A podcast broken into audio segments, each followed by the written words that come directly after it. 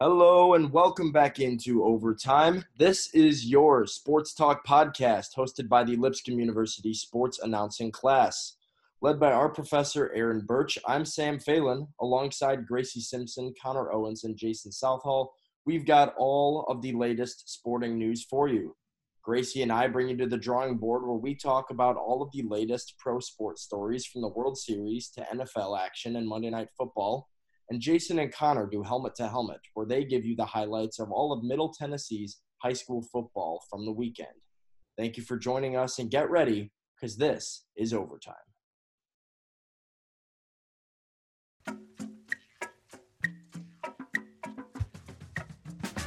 Welcome to the sixth installment of Helmet to Helmet. I am Jason Southall. I'm Connor Owens. And a special welcome to our one Slovakian viewer, our listener. A great welcome to you. We appreciate you very much. It's funny to see because we already had this conversation. As soon as Connor saw it, he texted me and he asked, "Who do you know in Slovakia?" Now, of course, I didn't see the picture that he took of our analytics, so I had no idea what he was talking about. But now I completely understand, and thank you for listening in Slovakia. Now, of course, you don't have the NFL as with Sam and Gracie, and you don't have American college football there, but thank you for listening. It's great. But we'll talk about high school football first. Go ahead, Connor. Yeah, like I always mention, a lot of great games in the state of Tennessee, and we got a lot of finals from this week, so I'm going to go ahead and get started. I was at this game. It was a really good game. It was a real offensive battle between both teams. Brentwood hosts Franklin, and they defeated Franklin 42-20. CPA defeats Goodpasture 36-0. Father Ryan beats Macaulay 30-7. Page beats Columbia 28-10. BGA, this game was on Thursday night. They go into Lincoln County and win 41-7. Ensworth goes into Centennial and wins 40-17. Creekwood beats White House 27-7. And the Battle of the Borough, Oakland and Riverdale. Oakland beat Riverdale 30-7. Nashville Christian 39-28 winners over Jackson Christian. Hendersonville shuts out Gallatin 46-0. So happy about that, by the way. So happy about that. Fairview beats Harpeth 40-14, and Hillwood beat Cheatham County 50-7. Now, another game I do not have the score with me right now, but Hillsboro went into Cane Ridge and knocked off the Cane Ridge Ravens. Now, going into my games of the week, we'll go from number 3 to number 1. And then I have an honorable mention that I'm going to talk about very briefly. The 6-1 CPA Lions go on the road and take on Trent Dilfer's 6-2 Lipscomb Academy Mustangs. That's going to be a really good game. The 4-2 Baylor travels to 3-2 NBA, and then the Red Hot Brentwood Bruins 6-2 on the year host 5-1 Independence. Now, I got a question for you, Jason. We're going to talk about East Tennessee high school football. Have you heard of the Musket Bowl? Oh, I have, but I don't remember who it's between. The Musket Bowl is this Friday night. 4-4 Daniel Boone travels to 6-2 David Crockett. That is. I've heard a lot about this. A lot about this game. It's probably one of the biggest rivalries in East Tennessee. Are you gonna drive out there to watch it? Don't know. Oh, come on. Don't know anything. Don't know anything about Daniel Boone or David Crockett. But I know how big of a rivalry that is, so I had to mention it. Going in with my picks of the week, I'll start with the Musket Bowl. Daniel Boone and David Crockett. This is going to sound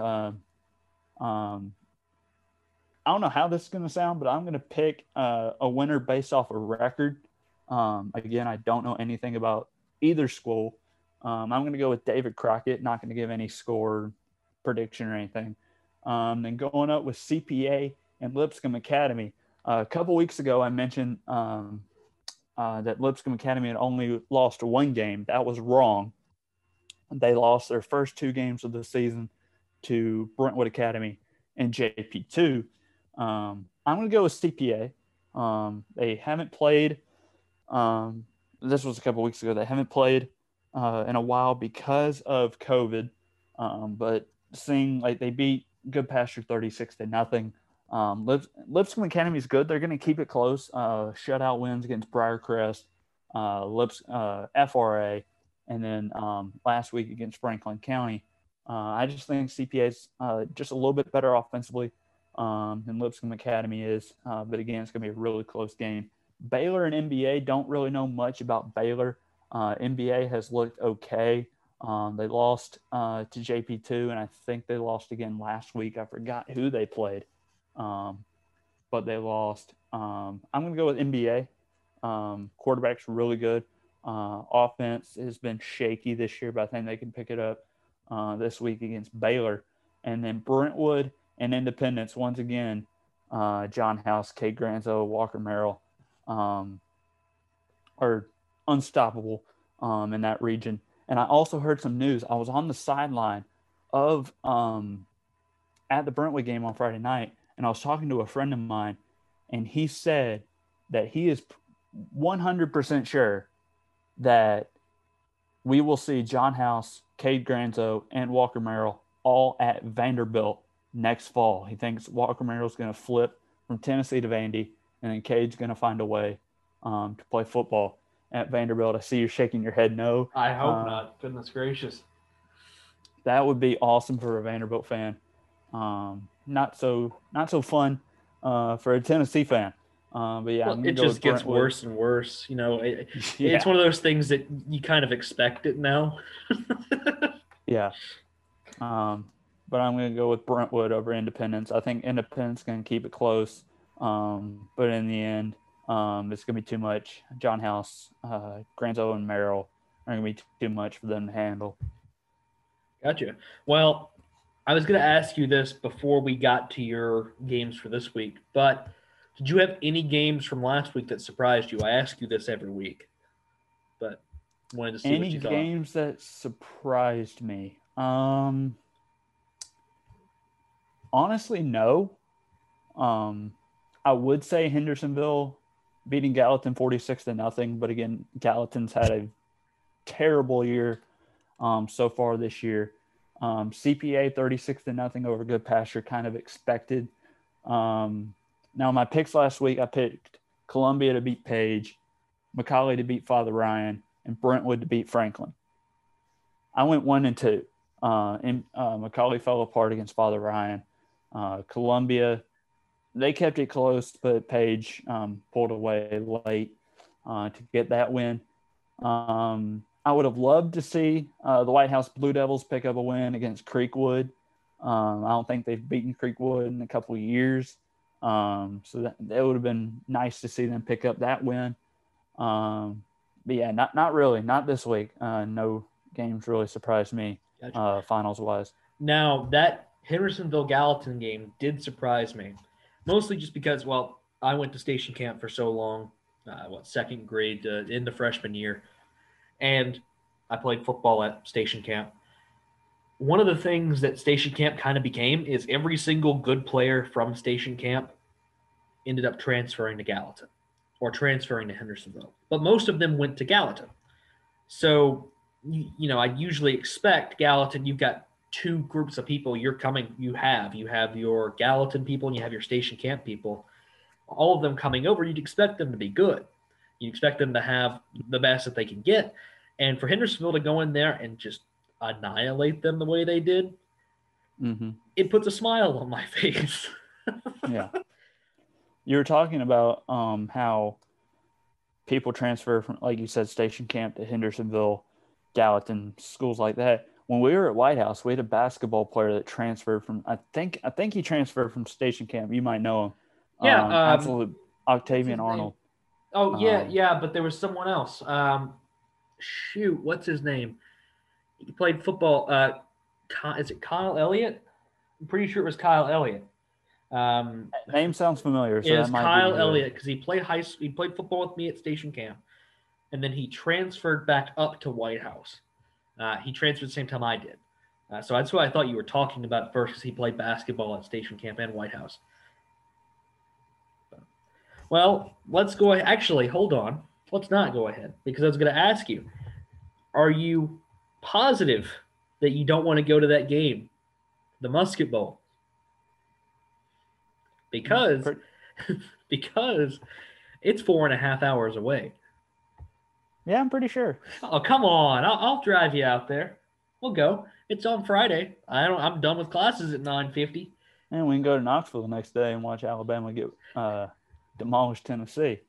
Of course. We'll talk about that in a minute. Of course. Well, it's what you expect. Tickets will be cheap. But let's go ahead and move into college football. And first game we're going to talk about is Cincinnati SMU. Now, of course, I had Cincinnati losing last week in my upset of the week, and of course that game was canceled. But of course, I'll let you talk about that game first. Go ahead. It's going to be a really good game. You look at both quarterbacks, Desmond Ritter for Cincinnati on the year, 47 of 78 passing, 597 yards, 6 touchdowns, but he also has those 4 interceptions. For SMU, they have Shane Buechele, 119 of 177, 1,710 yards, 12 touchdowns, and 2 interceptions. And then they also have a fantastic running back in Ulysses Bentley, 74 carries, 506 yards, and 8 touchdowns. He's putting up some Derrick Henry numbers in college. When it comes to a pick, I'm going to go with SMU over Cincinnati. Haven't really watched either team. I watched Cincinnati when they played Army. Did they win that game? Did they beat Army? Yes, they are undefeated. They're 3-0. SMU is 5. They've only played 3 games, and they're number 9 in the country. Yeah, I know. Could you believe it? I think they're going to lose to SMU. Buechele, fantastic numbers on the year. Like I said, Bentley, fantastic running back. I'm going to go with SMU. What about you? Gotcha. Well, I feel like I just have to follow what I did last week, most because it's at SMU. They've played 2 more games than Cincinnati has. They have those wins under the belt. Cincinnati's coming off what? They haven't played since October 3rd. They did decent against who they played, but their only really good team they did play was Army, and they were 22nd in the nation at that point. It was 24-10. Yeah, SMU has played – they've played some pretty close games. Like, I know you chose Tulane over SMU last week for your upset week. Yeah, and so close. You were extremely close, and I'm kind of glad it didn't happen because I was like, man, my game didn't happen. I don't want yours to happen. and then have me be right. Yeah. But I'm going to go with you, SMU over Cincinnati. I think it's going to be close. I really don't think either defense could kind of hold up. I know SMU's can't just because their offense and defense, the points-wise, their only really huge win they've had was against Stephen F. Austin. It was a 50-7 win. But every other game has been super close. I expect this game to be close as well. I think it'd be probably between a field goal and a touchdown game. So either a 3 or a 7-point win. Now moving on, I cannot wait to hear your reaction about this. Tennessee, I'll have you recap that game from last week. Losing 34-7 at home against Kentucky. What if I don't want to? What I mean, you have every week. You recap every Tennessee game. I know. But what if the score just recaps it on its own? What if there's nothing you can say other than here's the score? Because goodness. That's true. 34-7 loss to Kentucky. You fire your defensive line coach. Jeremy Pruitt's going to take over for the rest of the year. Jared Garantano, back-to-back back-to-back interceptions. I don't even want to hear his name. They pull Garantano, and then I forget what was it? JT Shrout comes in and throws an interception on 2nd and 21. Oh, and then the very next drive, they put Garantano back in. This isn't a defensive problem. This has nothing to do with the defense. You have to realize what you have on your offense. You have to realize what skill players you have and use them instead of just one name can, in my opinion, could have a really good chance of solving this problem. Who is it? Brian Maurer. Now, either Brian Maurer or Harrison Bailey. I like Brian Maurer. He's got the experience. It doesn't matter as long as it's not Jared Garantano. If it's Jared Garantano, there's going to be a riot in Knoxville, and I completely understand. I'm just going to spare you from the around 20 minutes of audio that I recorded of me getting more and more irritated and angry about Jared Garantano. I don't really think you'd like to hear that, so I'm just going to cut a bunch of it out. If you do want to hear it, let me know. You have the email. It's actually in the description of the episode. So just get that, email it. I'll send it to you. I'm not going to keep it in, but I'll send it to you. That's perfectly fine with me. I'll just keep it going. I'm just going to stop you right there because you're. I can see you. You're turning so red. I forgot you could see me. Yeah. I was talking with my hands and spinning around. You're like, y'all, of course y'all can't see him, but he's like rubbing his eyes, shaking his head. He is so mad, so I'm going to let you simmer it down a little bit. And then he just makes me mad. You talked about your pain. Now I want to talk about my pain a little bit. I'm going to briefly talk about Vanderbilt. Now, when I say briefly, that might turn into like a 20-minute rant like you just went on. Oops. And there's the podcast. Yeah, there it is. I want to name who Vanderbilt would have played before COVID hit. These would have been our 4 non-conference games this year. Mercer, Kansas State, Colorado State, and Louisiana Tech. Knowing Vanderbilt and how they look this year, Kansas State would have been a loss. Colorado State would have been a loss. Louisiana Tech would have been a loss. I don't know about that one. I'm going to go ahead and say it. Mercer would have been a loss. I'd say you guys would go 2-2. That's kind of what I'm thinking. I think wins, you guys – wins against who? Mercer and who? Louisiana Tech. I think you're not winning against Kansas State. You could win if you could win against their Week 1 team, but not their Week 2 team. Are you saying that based off of how Kansas State looked last year or how they look so far this year? No, what I just said was you could probably beat them how they looked in Week 1. When they lost to Arkansas State, you couldn't beat them if they looked like what they looked like against Oklahoma. Absolutely not.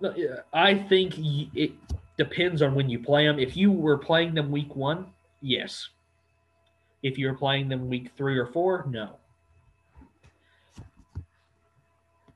A couple of weeks ago, you were talking about, and then you caught yourself and you kind of rephrased it, and I forgot like word for word what you said, but you said something along the lines of you're happy, you're glad COVID happened, but like you're not glad COVID happened. Is that right? I was talking more about like with the way that these schedule. Oh yeah, for me or for just scheduling wise. Just scheduling wise. Yeah, just because you get to see how your team lines up against an SEC opponent or your own league opponent.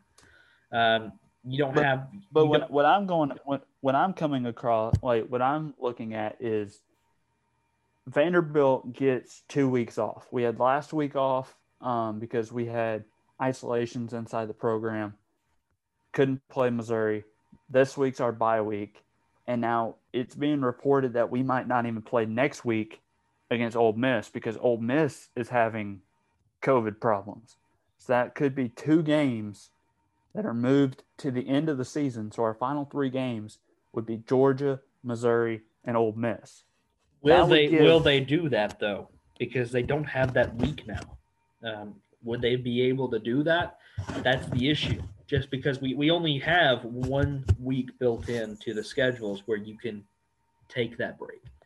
And you've already used it. Do you think they would just let Vandy drop Ole Miss and not play him this year? Or how would they do it? Because we're in our bye week right now. We don't get another bye week.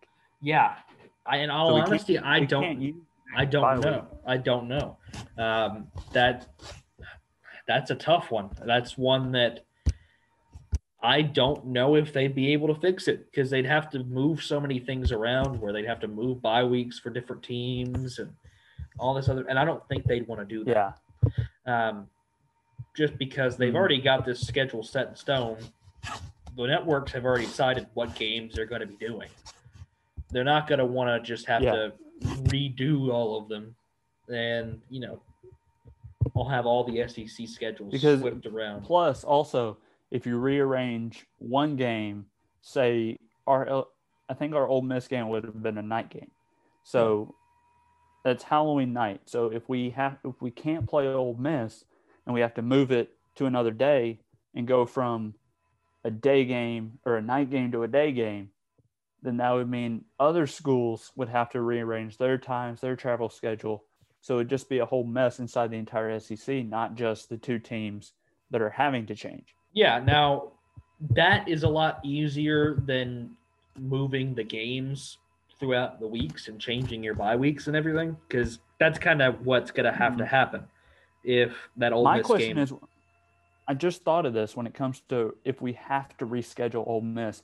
Do you think the SEC would consider pulling an NFL? Because you see how the Titans-Bills game was played. They had a game on Tuesday, and then the Titans turned around and played again on Sunday. Do you think they would have like a Monday game, Vanderbilt Ole Miss? They wouldn't be able to do that. And then have Vanderbilt go into their next game on a Saturday. The only way that they were able to do that for the Tennessee game was just because they didn't play that past weekend.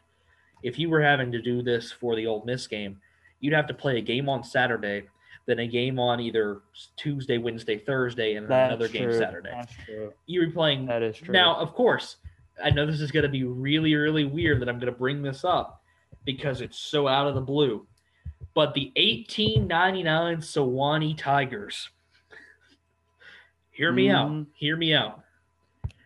They had a 6-day road trip where they played 5 games. They played at Texas. 5 games in 6 days? Yes, they played at Texas and won.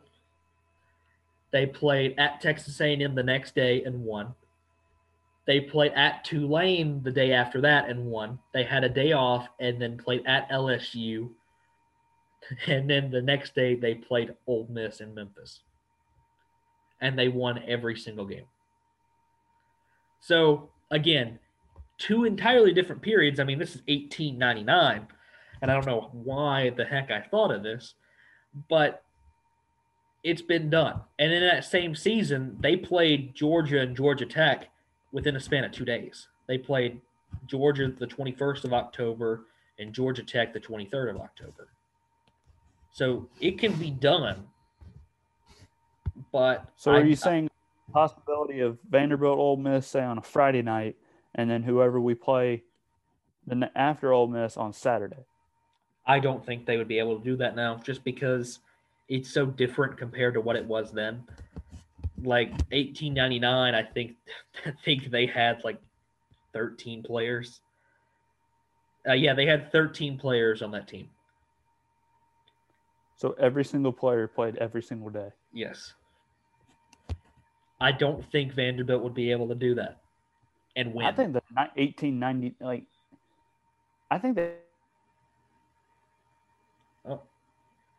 I think he's gone. Yep, he's gone. My Wi-Fi went out. Man, he's frozen. I have to get a picture of this. I know you guys can hear. Oh, can you hear me? Yeah. Okay, I lost you. You were frozen. I'm going to keep this in just because I was talking and you froze in a way that was hilarious. And I was about to take a picture of it. What was I like? You were kind of leaning back and like this. But like, I was talking and I said, oh, he's frozen. He's gone. And I said, he looks hilarious though. I got to take a picture of him. But you're back now. But okay, I know you're not frozen. You can move. I was trying to get you to take a picture. No. It's not the same. But continuing on the conversation, what were you saying about that 1899 team? I was saying that the 1899 Saloni Tigers could beat the 2020 Vanderbilt Commodores. Oh, 100%. We have 55. They have 13. They would mop the floor with it. They also they were also undefeated. They won every game that season. That's something 12 and Vanderbilt football knows nothing about. Do you know who the only team was that scored on them? Don't tell me. It had to have been in that 6-day road trip. No, it was not. Oh, they didn't allow a single point. Was it Georgia Tech? No. Who was it? Auburn. It was an 11-10 win. And do you know who the head coach was of Auburn that season? Ooh, I want to guess, but it'd probably be a stupid guess. Go ahead. Oh. Yeah, it's probably going to be a stupid guess. Jordan Hare? John Heisman.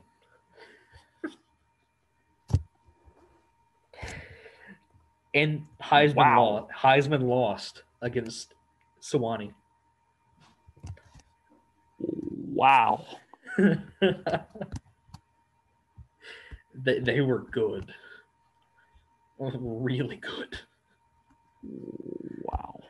Yeah, Heisman's Auburn team was the only team to score on them. Yeah, I just looked it up. Jordan Hare wasn't even a football coach at Auburn. So, yeah, that was a stupid guess. Okay. All right, you didn't make your pick, Alabama or Tennessee? Alabama by 200. It'll be like 50-0 at halftime. It's going to be the Cumberland, Georgia. Going to go to Nick Saban. He said, hey, my friend, can you shorten the second half for us? Okay, thank you. It's going to be and then it'll be like Cumberland, Georgia Tech game, 222-0. Was that 1899 as well? No, that was 1911 or something like that. It's the one, of course, John Boys, if you know who John Boys is. He's the one that gave me that information. Great person to find. If you look him up on Twitter or YouTube, especially YouTube, he works for SB Nation, now Stolen Base. John, J-O-N, Boyce, B-O-I-S. Anything from him is amazing. And this one video is great. It was 1916. It was 222-0. And the reason why they did that score happened is because Cumberland didn't know how to play football. Their head coach was a pastor, I think, from down the road. Wow. And the head coach for Georgia Tech that season was John Heisman. Wow. And Cumberland, which is actually from Lebanon, Tennessee, if you didn't know that. The only reason Heisman did that is because a couple years before that, Cumberland baseball team decided to sign a bunch of players from the Nashville Stars, or I think it was the Stars at that point. Their professional baseball team and have them play as Cumberland players and beat Georgia Tech's baseball team 22-0. So Georgia Tech football team scored 222 points. They scored 63 in the first quarter, by the way, just to give you a perspective. And they didn't stop. Well, we've been talking for a while. We still we had one more college game to talk about, but I don't think we're going to have time to talk about it. So let's just give a really quick pick. Who you got, Baylor, Texas? Yikes. That's going to be close. It might be canceled. It may be what we've been talking about. Yeah, it may be canceled, but Texas. I'll go Texas. I got Texas as well. Upset of the week. We once again, if this is your first episode listening, we debuted upset of the week last week. Jason doesn't know mine. I don't know Jason. This is completely random. Jason, go ahead. If it's the same game, I'm gonna be so sad. But the thing is, okay, that's how this episode has gone so far. It's just pain for all involved. Okay. Florida State, Louisville. Who you got? You got Louisville over Florida State? Florida State just beat the number 5 team in the nation. They're going to lose. It's at Louisville. Louisville's 1-4. Florida State's 2-3. I think Louisville has this. Louisville almost beat Notre Dame last week. 12-7 final, Notre Dame. Although the games have been close for Louisville, they only lost to Miami by 13. They lost to Pitt by 3. They lost to Notre Dame by 5. I think this week they've got it. I think this is one of those weeks where they're going to – it's an 11 o'clock kickoff. It's at their place. It'll be close, but I think Louisville's got it. You go ahead. I'm going to start out with this. It is not the same game. Good. I'm just going to say that. It is not the same game. I told you earlier that I was picking between 3 games. Yep. I had 3 games I was looking at. I'm going to go ahead. I'm going to name those 3 games that I was talking about, and then I'll give you the one I decided on. Yep. Okay. Game number 1. I had Pittsburgh over Notre Dame. Okay, the one that I thought you had. Yeah, I did not go with that one. Number 2, let me find it here. I had South Carolina over LSU. Oh, man, I didn't even see that game. Man, I would have done that one. Shoot. And number 3, I had Ole Miss over Auburn. Gotcha. Which one did you choose? My upset of the week is Ole Miss over Auburn. Oh, man. I'll tell you why. Look at this real quick.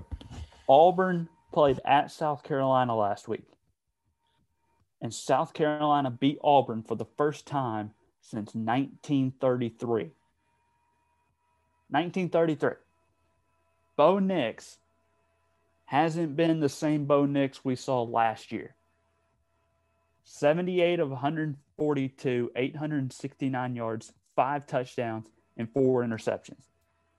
You look at Ole Miss's quarterback, Matt Corral, 87 of 126, 1,280 yards, 11 touchdowns, and 7 interceptions.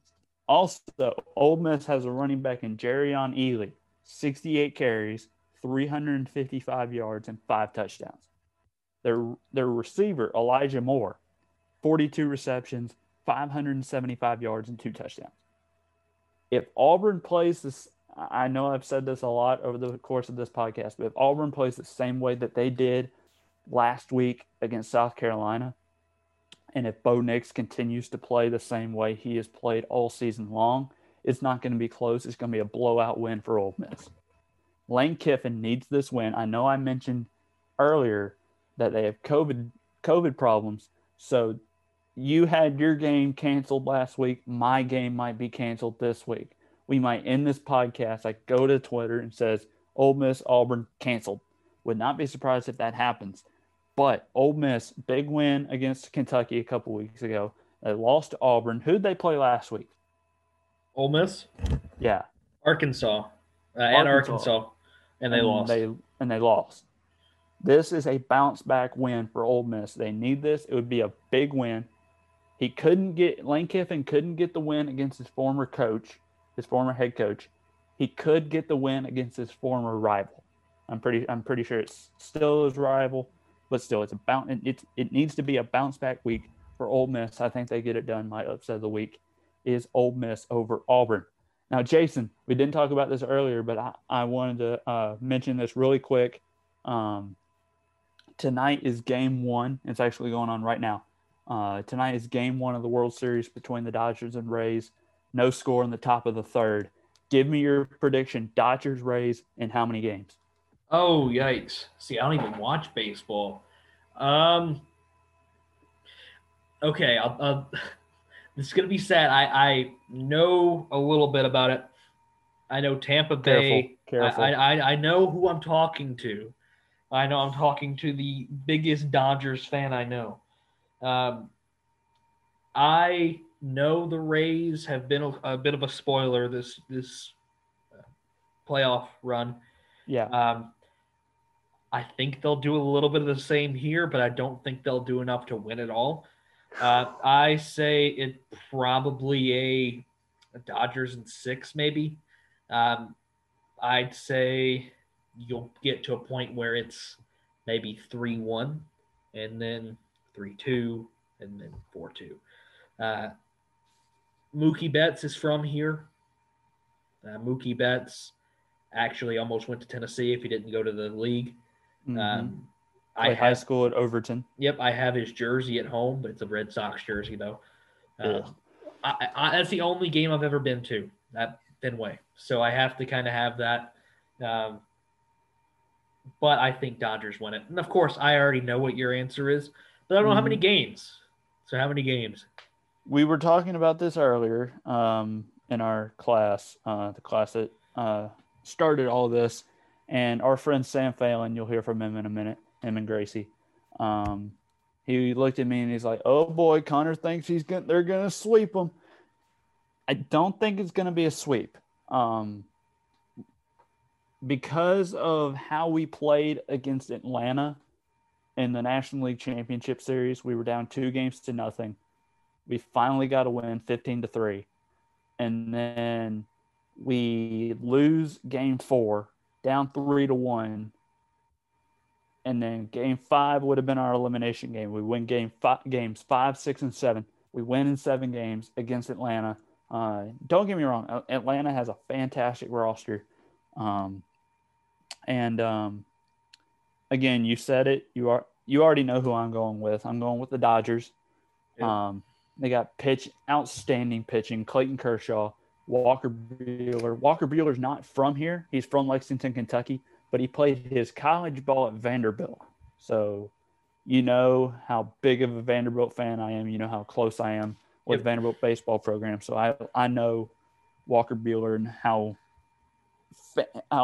he's an amazing pitcher. I'm so glad he's with the Dodgers. They have Walker Buehler, Clayton Kershaw, Julio Urias. You have a bullpen with Blake Trinan. You have Pedro Baez, Kenley Jansen, a flamethrower, and Brewstar Gratterall.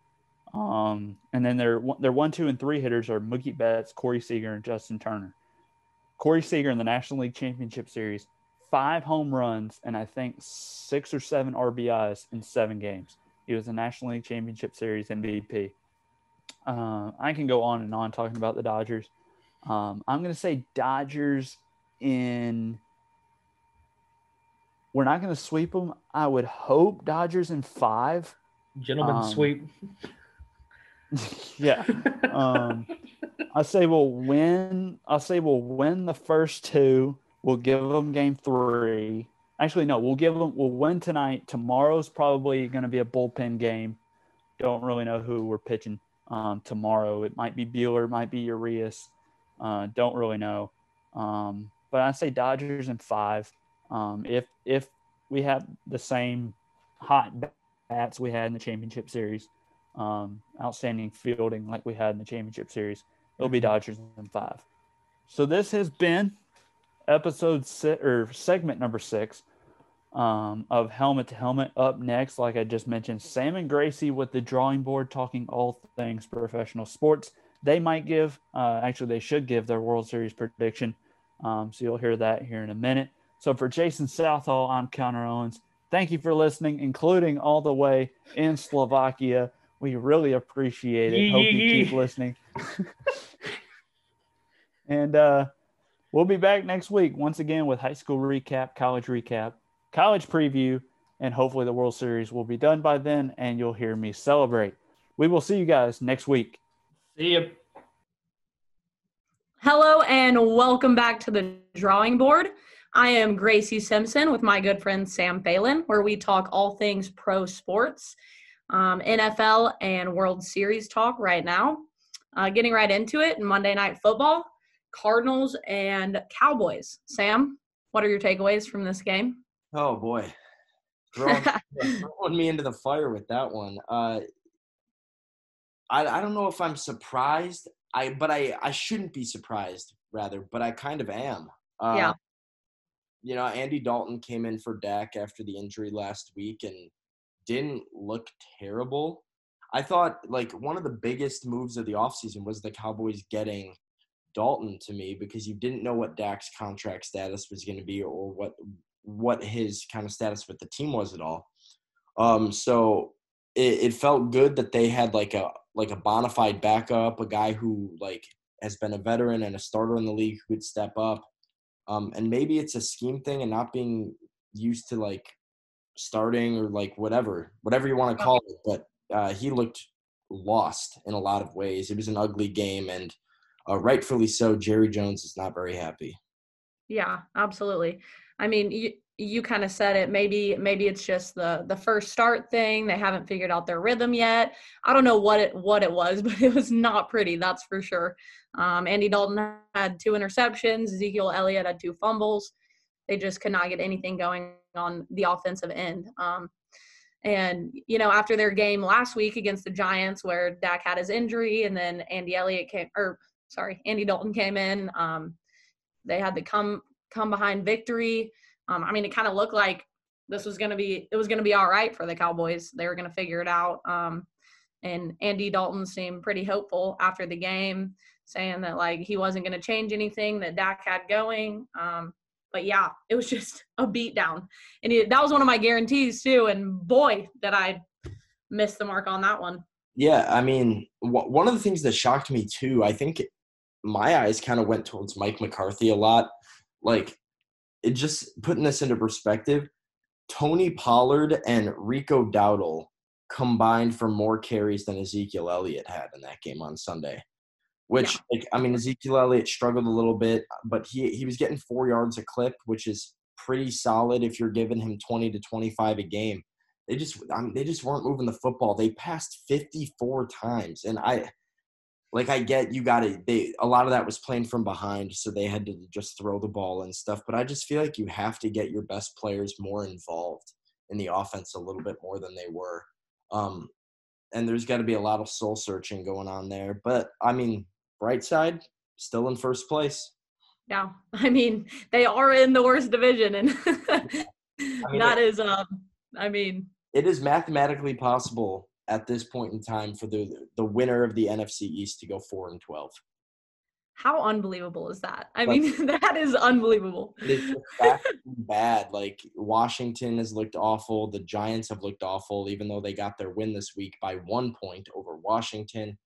The Cowboys have 2 wins, but both of their wins, let's keep in mind, were crazy wild wins. Yep. They came back and won at the last second because Dak Prescott threw for 550 yards. Right. Exactly.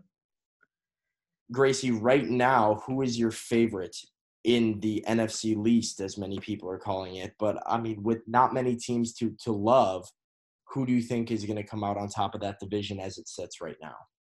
Boy, I mean, that is a hard question. I think I'm going to go with the Giants, actually. Interesting. Yeah. Yeah, I don't know. I wouldn't have thought that at all. I don't know. I just kind of, I mean, like we just said it, but no one's been playing well. So I feel like right now it's kind of up in the air. I mean, it's anyone's ball game at this point.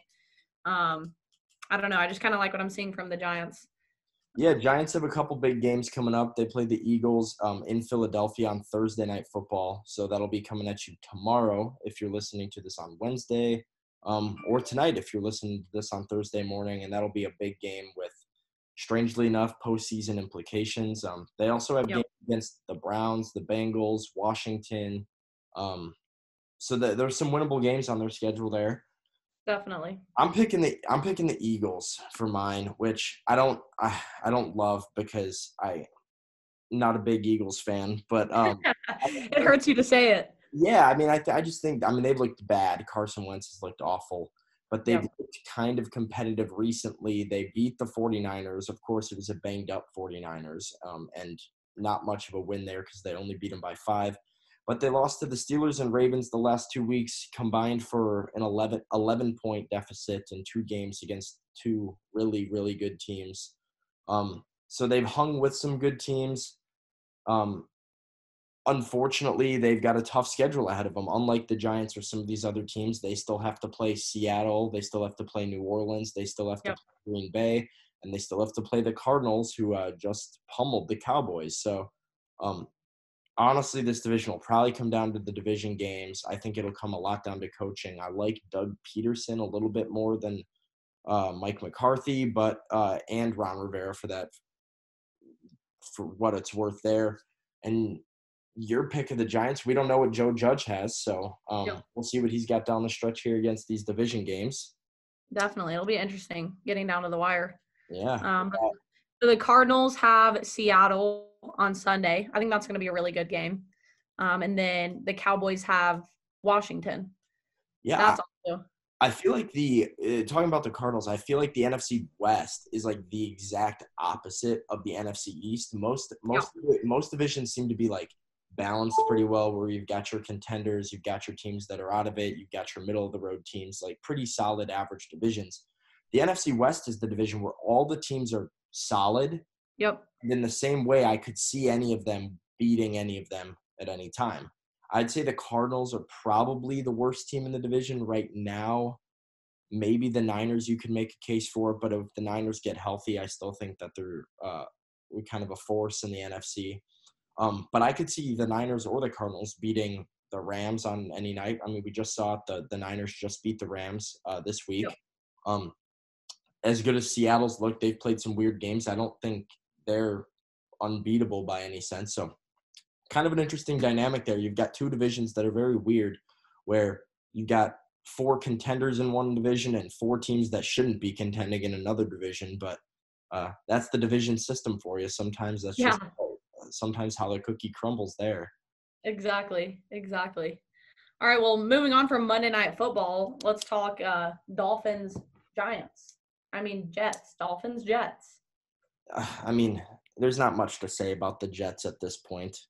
Not a ton to say about the Jets, but we did get some Tua time at the end of the game. We did get some Tua time. Exciting. I mean, just atrocious game. I unfortunately watched it because of fantasy repercussions that I had to You were nervous. You had to watch and make sure you were doing well. I was a little curious, too, and anytime I get to see Joe Flacco play quarterback, that's just too thrilling of a sight for my eyes. Like that. But, yeah, Jets went scoreless in that game. Just pretty ugly. I mean, I don't know how Adam Gase has a job. Ryan Fitzpatrick looks good, question mark. We got and do we start talking Dolphins playoffs? I don't know. Do we? You get 7 teams in the AFC this year. I looked at the standings. It's not impossible, especially because they'll get to play the Jets one more time. They have a pretty easy schedule, being a last place team, I believe, last year. I mean, you figure the Titans are going to – I mean, if you go chalk, Steelers, Ravens, Bills, Titans, Chiefs. Steelers, Ravens, Bills, Titans, Chiefs. That's 5. You're looking at a division title for all of those teams. Maybe they battle with New England. The Colts might contend. I don't think the Browns are for real, and Vegas is a question mark. Even if you give a spot to the Colts or the Patriots, like I think there's a battle to be had there with their easy schedule, and I like what Brian Flores is doing. Yeah. So what do you think about Tua getting the starting spot, even though Ryan Fitzpatrick has looked good, question mark? I mean, I don't know. What do you think about it? I'm going to be honest. I don't love it. I know a lot of Dolphins fans are pretty excited about it, and there's a lot to be excited about there because – franchise quarterback, number 2 overall pick, all the hype that comes with that, and him finally getting his chance to start coming up.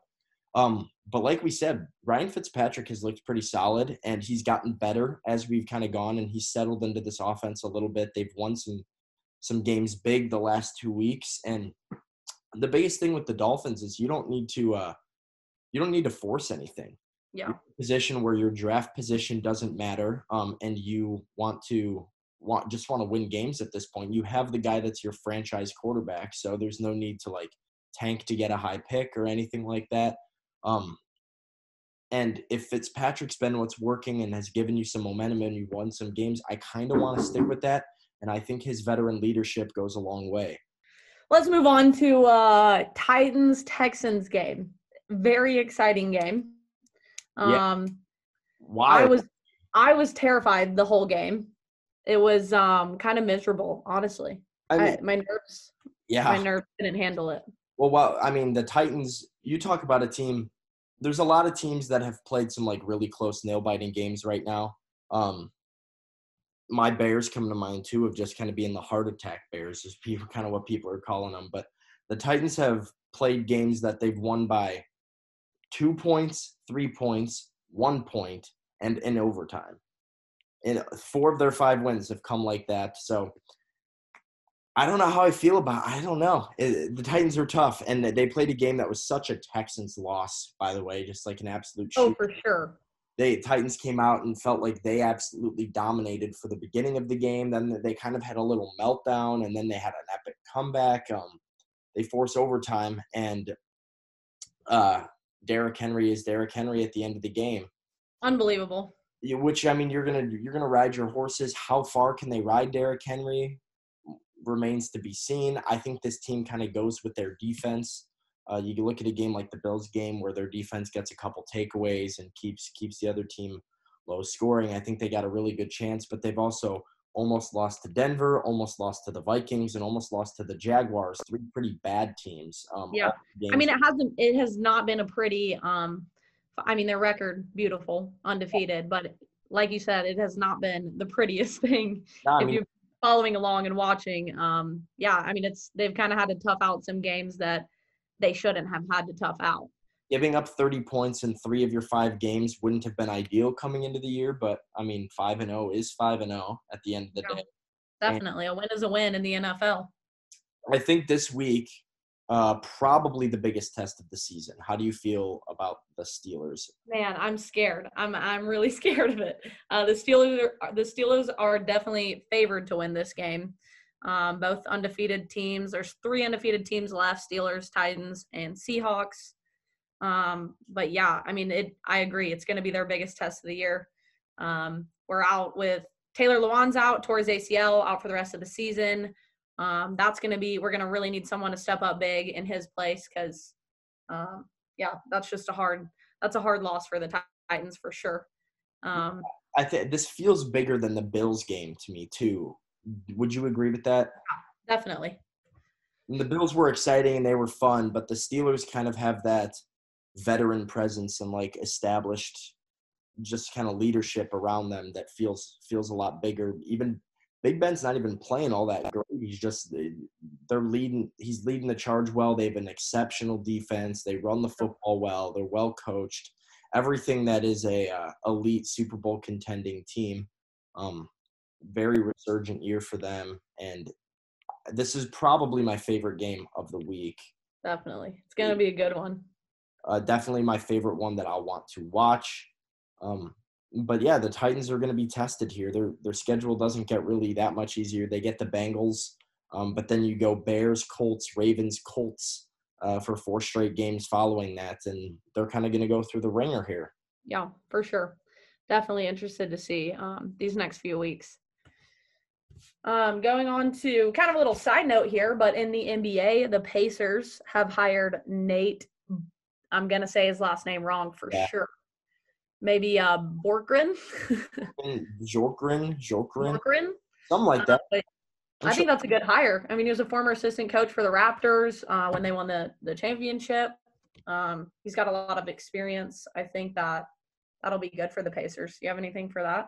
I mean, it's solid hire. I think interesting to see which teams kind of go with guys in all sports too, kind of as MLB teams are starting to relieve managers of their duties and NFL coaches are on the hot seat and stuff. It's definitely going to be interesting to see which of these teams is going with people who have experience, like Chicago Bulls, go and get Billy Donovan, Clippers, go and get Tyronn Lue, et cetera, and the Sixers going and getting Doc Rivers, getting guys with some experience. And then a team like the Pacers, who kind of is a playoff team in a position to contend, maybe not for a title, maybe a superstar away, but a good, solid core, getting a guy who's never coached before as a head coach at least. But the big thing now is exactly that. It's getting the assistance of the teams that have the championship experience, the people who know what the culture's like and exactly know what it takes to win a championship. Yeah, I mean, a lot of people come to mind, but it's also a risk. A lot of coaches come to mind too who have come over with no real coaching experience or only assistant experience and end up kind of being a dud early on. I think he's a good fit for his for the Pacers too. They're kind of a defensive-minded team. They shoot the ball really well. So I am a fan of this hire. Kind of under the radar as well with all the big names that have been going, but I think he's a good fit. Definitely. Thought that was good to throw that in there. But give us an update on the World Series right now. Yeah, World Series is going on. We just wrapped up Game 1 of the 2020 World Series. We got both the 1 seeds in the World Series this year. It's Rays, Dodgers. The Rays over in the American League had a big 3-0 lead over the Astros in the championship series and blew the lead, completely blew their 3-0 lead. Went to Game 7 and avoided a absolute nightmare with winning Game 7. It's their second ever pennant in franchise history. They went to the World Series back in 2008 where they lost to the Phillies. But, yeah, Rays are back. They've never won the World Series before, obviously. And they are in Texas for that, taking on the Dodgers. Dodgers, very different scenario. They came back from 3-1 against the Atlanta Braves. Braves pulled a very Braves move. Choked, absolutely choked. Very Atlanta move, somewhere Dan Quinn is smiling. Yep. And they came back and won the series also in 7 games. Incredible that we got 2 7-game series. Yeah. Championship series doesn't get much better than that, and both of the 1 seeds are going to advance. It's the Dodgers' third pennant and third trip to the World Series in the last 4 years, and they're a little bit hungry. They lost to the Astros in 7 games in 2017 and lost to the Red Sox in 2018. Game 1 just wrapped up. The Dodgers win Game 1 8-3, so they've got that slight advantage. Clayton Kershaw pitched great tonight.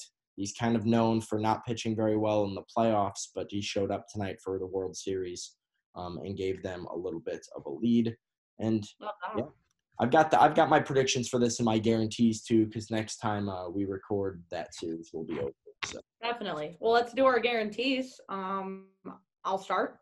Yeah, go kick it off. I keep kicking it off and keep losing to you, so I'm gonna have you go first. Oh, okay. Is that how that's gonna work this time? Hey, actually, Sam and I both did really well this week. We were both 2-3. Happy to know. Thank goodness. Everyone should be happy to know that we actually did pretty well. Oh yeah. So that's good for us. So yeah, last week I had the Titans beating the Texans. Got that one. Always gonna go for my Titans. Then I had the Bucks beating the Packers. Check. Good stuff. That was a good game. And then sad stuff, but I had the Cowboys beating the Cardinals, and that just did not go. Yeah. My favor in any way, shape, or form. So we're just going to move on from there. This week's guarantees. Hit me with it. I have the Bengals beating the Browns. Yeah, I think that's going to be a good game. Browns are having some issues on the road. They're headed to Cincinnati, so that's going to be another road test for them. I've been impressed with the Bengals, too. I mean, they haven't been great, but I feel like they've hung in just they have hung in, and it's like their record does not show. I think we've said this previously, but their record does not show how their games have been. They've hung in within a touchdown or two. They put up a fight every game. It's not like they're getting blown out. I was genuinely scared for Joe Burrow's safety going into that game against the Colts. I watched the Colts tear apart my Bears. I watched what their defense is capable of. And sometimes the talent around Burrow in Cincinnati looks a little bleak. But, I mean, they lost the game, but they came out cooking in that one, and almost pulled a nice little upset there on the road, and came short. So I like that pick. Yeah. Then my next two, man, I might go 1 for 3 this week, but hey, gotta stay wild out here. Yourself too. All right, so I got the Cardinals beating the Seahawks. Definitely a crazy pick.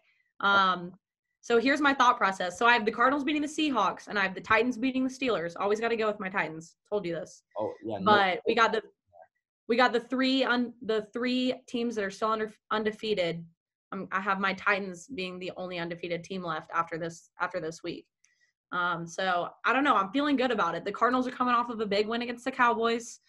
Yeah, it's a quick turnaround, but I think that they're going to be prepared for this game. They had Sunday off, and they watch the Seahawks. I think that they practice tomorrow. I mean, I think they're going to get some good preparation in. The Seahawks are coming off of a bye, which is also a disadvantage for the Cardinals. But I don't know. I think it's going to be a good game. I could be totally wrong about it, but I'm feeling confident in it. We don't know if that's a disadvantage or not. The Seahawks could come out and pull a Patriots and just like – yeah, true. We spent 2 weeks on the couch. We didn't look at the game plan at all. We're going to score 6 points. Well, yeah, that's also a possibility. So we'll exactly see. I don't know. I think the Cardinals are hungry. But, yeah, then I got the Titans beating the Steelers. We've already talked about it. The Steelers are favored. I don't know. I don't have much to say about it. I think I'm going to let the game play out, but got to take my Titans. All right. On my side of things, just recapping, I did in the middle of their collapse, I did predict the Tampa Bay Rays to advance to the World Series over the Astros, despite their woes that they had going on. That prediction was correct. They did move on to the World Series, as I said, and they're looking to win their first ever World Series title. So I'll take that W. I had the Bucks to beat the Packers, and I know you touched on it a little bit, but I just have to relish in this one a little bit because – Please do. The Packers looked so bad. It was a thing of beauty. Aaron did his little dance in the end zone and then got just obliterated for 3 more quarters and 38 unanswered. Tom Brady's Tom Brady. Not only does this loss feel really good as a Bears fan watching the Packers lose so badly, it makes me feel really good about beating the Bucs on Thursday Night Football. And I know the Bucs were a little bit banged up, but I see a game like this and I see how good the Bucs can be and how good they are. It makes me feel a little bit better. It makes me feel like we got a chance. And first place Bears. Hey, there you go. Man. First place Bears, 5-1. Packers lost. They're down at 4-1 now, sitting in second place. So the haters Haters are really furious, but that one just feels good. 2-0 there, and then I took an L on predicting Le'Veon Bell to sign with the Patriots. I don't know. I was just kind of feeling spicy with that one, but yeah, he did sign with the Kansas City Chiefs. Yeah, he did do that, and that's I don't even know what to say about it. I don't know. I didn't know how I felt about it. I feel like that's, like, bad for Le'Veon in some way, some weird way, because he won't get all the carries. Clyde Edwards-Helaire absolutely got it. Like, just ran all over the Bills Monday night, or Monday afternoon, rather. We didn't really talk about that, but he was getting 8-9 yards every single carry. Yeah. And I don't see you, like, switching away from that. I don't know. It just didn't feel like the best move for Le'Veon Bell. There was a couple teams that they were talking about him going to, like the Dolphins were one, the Bills even another, where I feel like he could have signed with a team that really needs him where he could have been the primary back. But definitely. It kind of makes you wonder if he would have rather been a big fish in a small pond or if he wants to just – I mean, I don't know. I guess he's kind of maybe over being a big fish in a small pond, being with the Jets. Like he wants to be with the winning team. That's what he wants. Playoffs if I go over here, but yeah, it just raises questions. There's a number of teams that I feel like could have really used him, could have implemented him into their offense a lot more than the Chiefs could.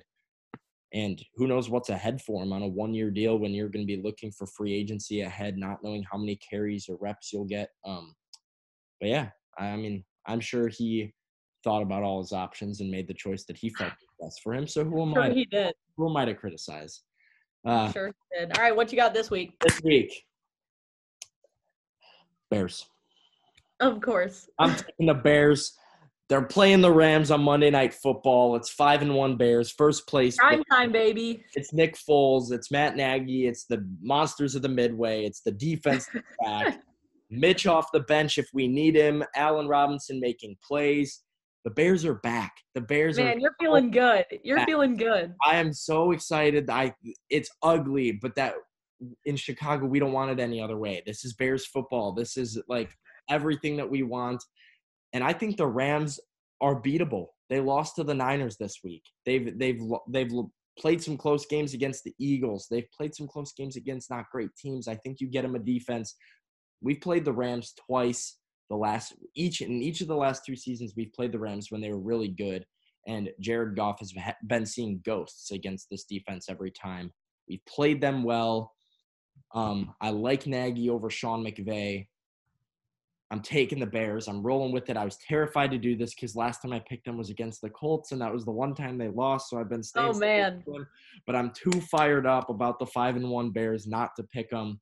That's another team that, like the Titans, has a gauntlet kind of coming ahead. They play the Rams, then they play the Saints, then they play the Titans and Green Bay 4 weeks in a row. So they're going to have a tough road ahead these next couple weeks trying to really prove themselves as a big contender.